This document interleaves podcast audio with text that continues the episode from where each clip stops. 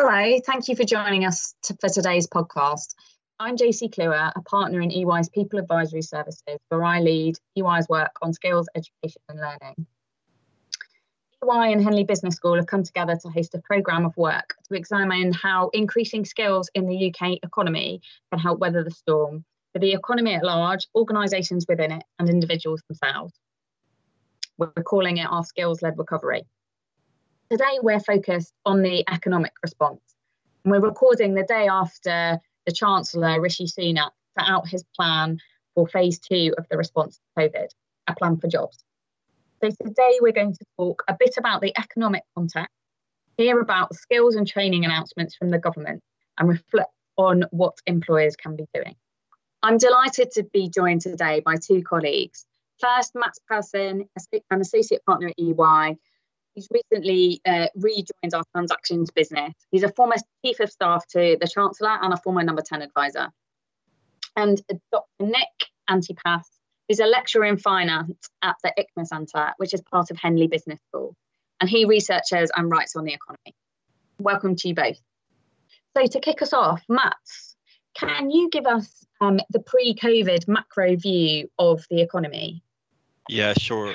I think the um, uh, the UK economy, I think, can be basically be summarized going into this crisis as a, quite dynamic economy that has a lot going for it, but um, uh, a few challenges uh, that in turn will determine and would have determined uh, its sort of long-term growth and and health. So uh, fundamentally, a lot of global uncertainty even before COVID-19 and the crisis, which then interacted with three, I guess, what you can call voluntary structural adjustments. So you had uh, things like Brexit on the one hand, with the UK's trading relationship with the rest of the world. You had that interacting with the end of free movement of people. Free movement of people will come to an end between the UK and the EU on the 31st of December this year, which will have some quite fundamental impacts on the UK's labour market. And then also perhaps the biggest of them all is the ambition to meet uh, net zero by 2050 or for the UK economy to decarbonize by 2050, which is a very, very significant structural adjustment. Um, so those three are what I call voluntary structural adjustments. But fundamentally, at its most fundamental level, um, the UK is lagging behind by international standards when it comes to its basic productivity. So, put simply, the UK economy basically produces in four days, but the German economy produces in five days. Um, or the other way around, sorry, the UK the, the, UK economy produces in five days what the German economy produces in four days.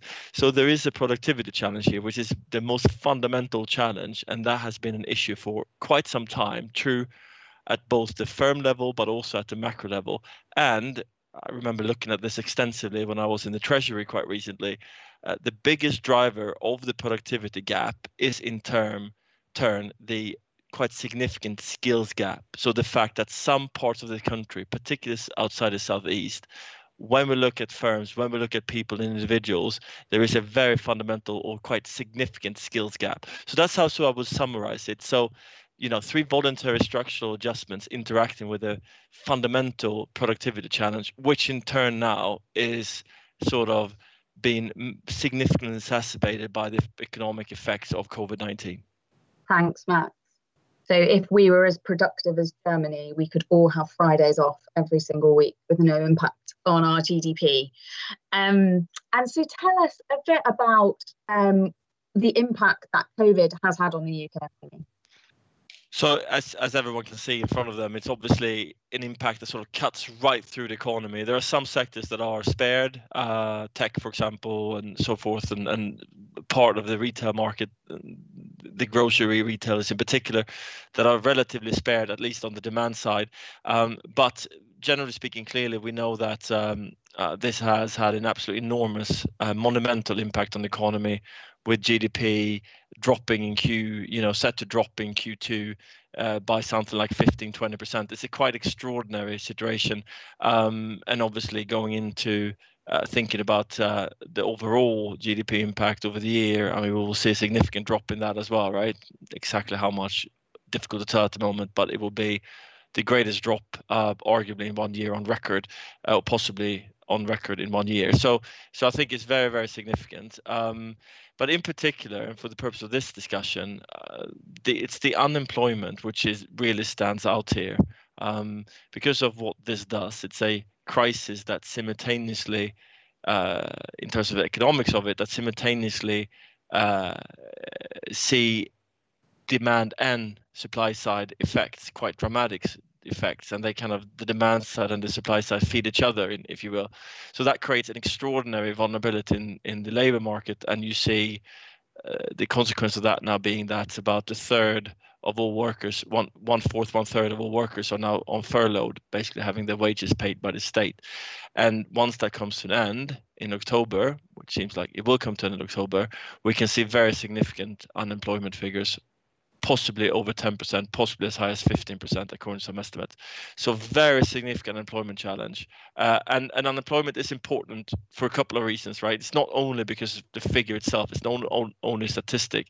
It's important for the future of the economy and the re- recovery because the strongest correlation we almost can see between consumer spending and consumer confidence, for example, and UK is very much consumer-led or consumer-driven economy.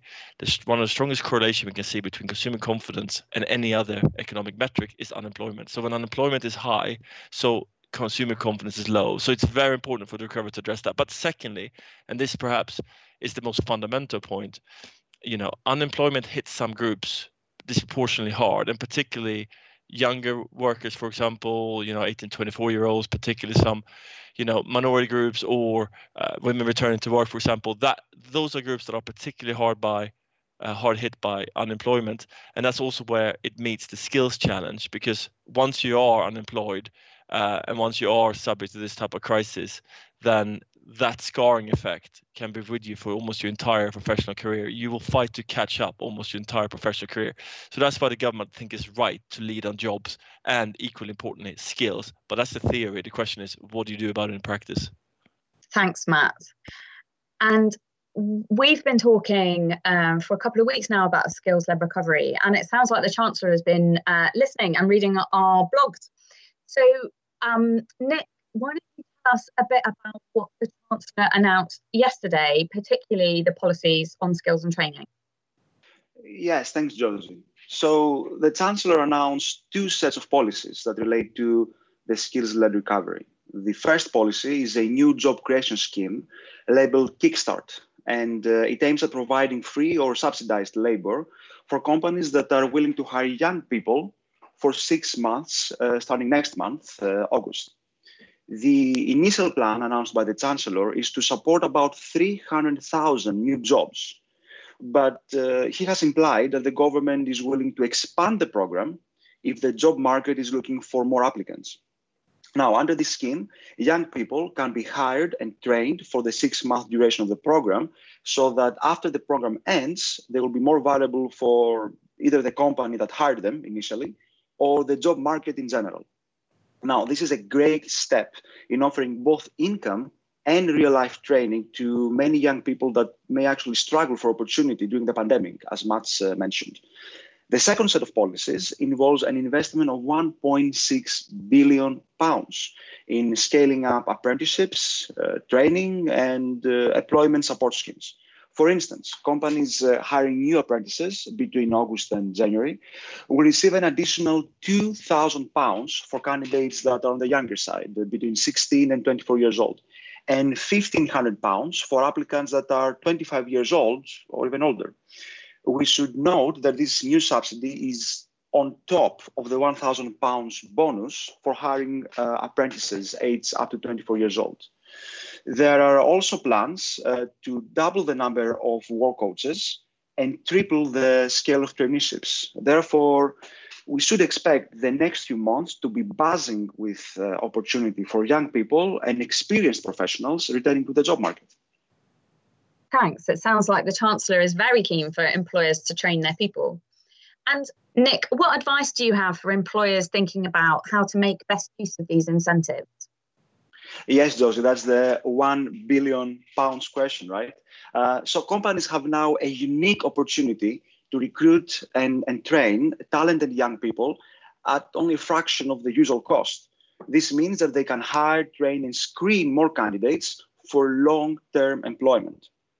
Uh, over the course of the six month Kickstarter program or the apprenticeships, uh, managers will be able to discover hidden potential in candidates, as well as uh, confirm if there is actual cultural fit, right? Also, we shouldn't forget that this recession, like any crisis, is an opportunity to level up, to use the vernacular of the, of the prime minister. In that respect, uh, companies can train existing employees and hire new ones with a long-term corporate strategy in mind. We see, for instance, a continuous trend towards digitization across most industries, right? Now, with the economic activity being at historical lows and training costs being subsidized by the government, companies can finally invest in their own people more generously. This will help them not only be prepared for the challenges coming in the new decade, but also build loyalty and rapport with employees. Now, companies should grasp this opportunity or risk being left behind after the recession. Thanks. And so, a question for both of you. Um, so, we've had the first phase of our response, which was the support phase. This is the second phase, which is about jobs. But looking forwards, what policies do you think um, we should be watching out for in the rebuild phase, which I understand is coming in the autumn? Um, Matt, would you like to go first? Yes, I think in, in terms of what to expect next, the, the first thing to say, which is what the Chancellor himself quite clearly pointed out yesterday, is that this kind of is a it's a step. He called it a plan for jobs, not the plan for jobs. So a plan for jobs was, is quite interesting difference and nuance. So clearly, we should expect uh, more going into the autumn.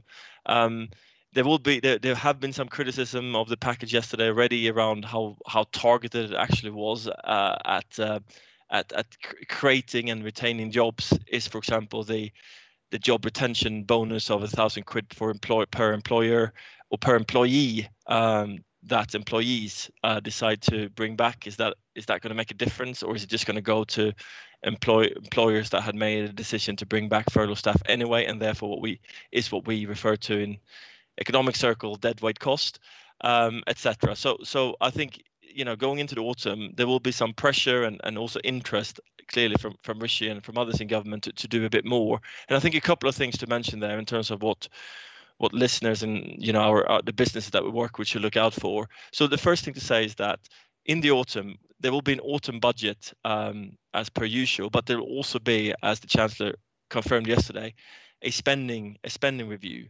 And the spending review is basically can be more the sort of medium term plan setting out what each department will get. Um, and that can sometimes be one year but you know not unusual for it for, to be three or five years.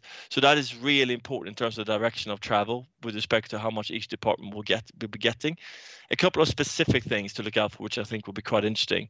So one is what linkage will there be between the government's really and very substantial capital envelope? So you know capital investment infrastructure economic infrastructure social infrastructure um, the green agenda uh, r&d what linkage between that capital envelope, which I think is going to be worth something like 650 billion over the next over this parliament, the linkage between that and job creation.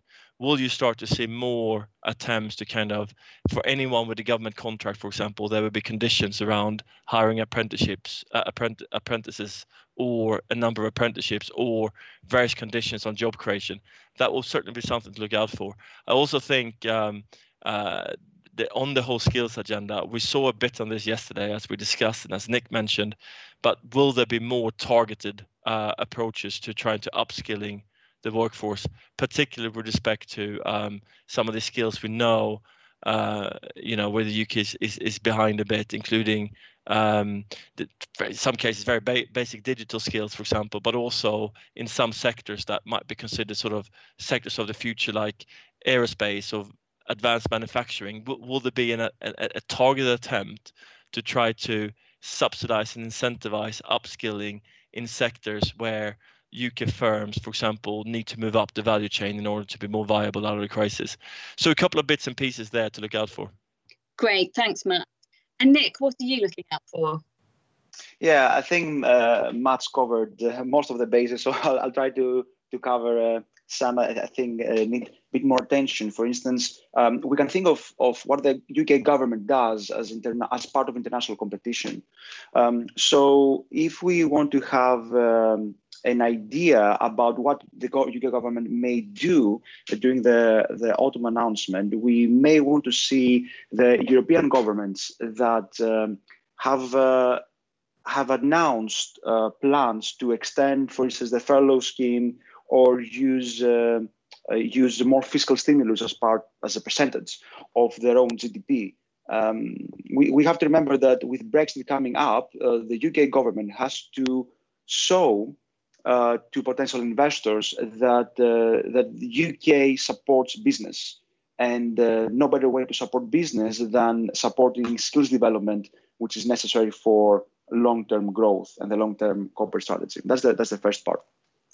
The second part I would like to mention is that uh, it's highly likely that uh, the UK government will aim at a strategic partnership with the universities. We know now the education sector will be uh, having fewer students uh, next year, especially international students.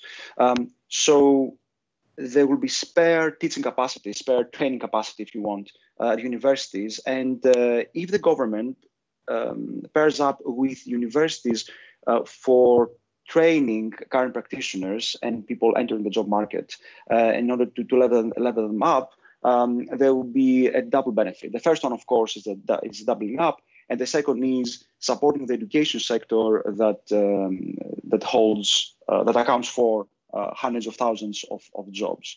Now, the, the final point uh, I would like to um, to mention is that um, the government um, will be announcing more targeted measures, as Mats has, has suggested.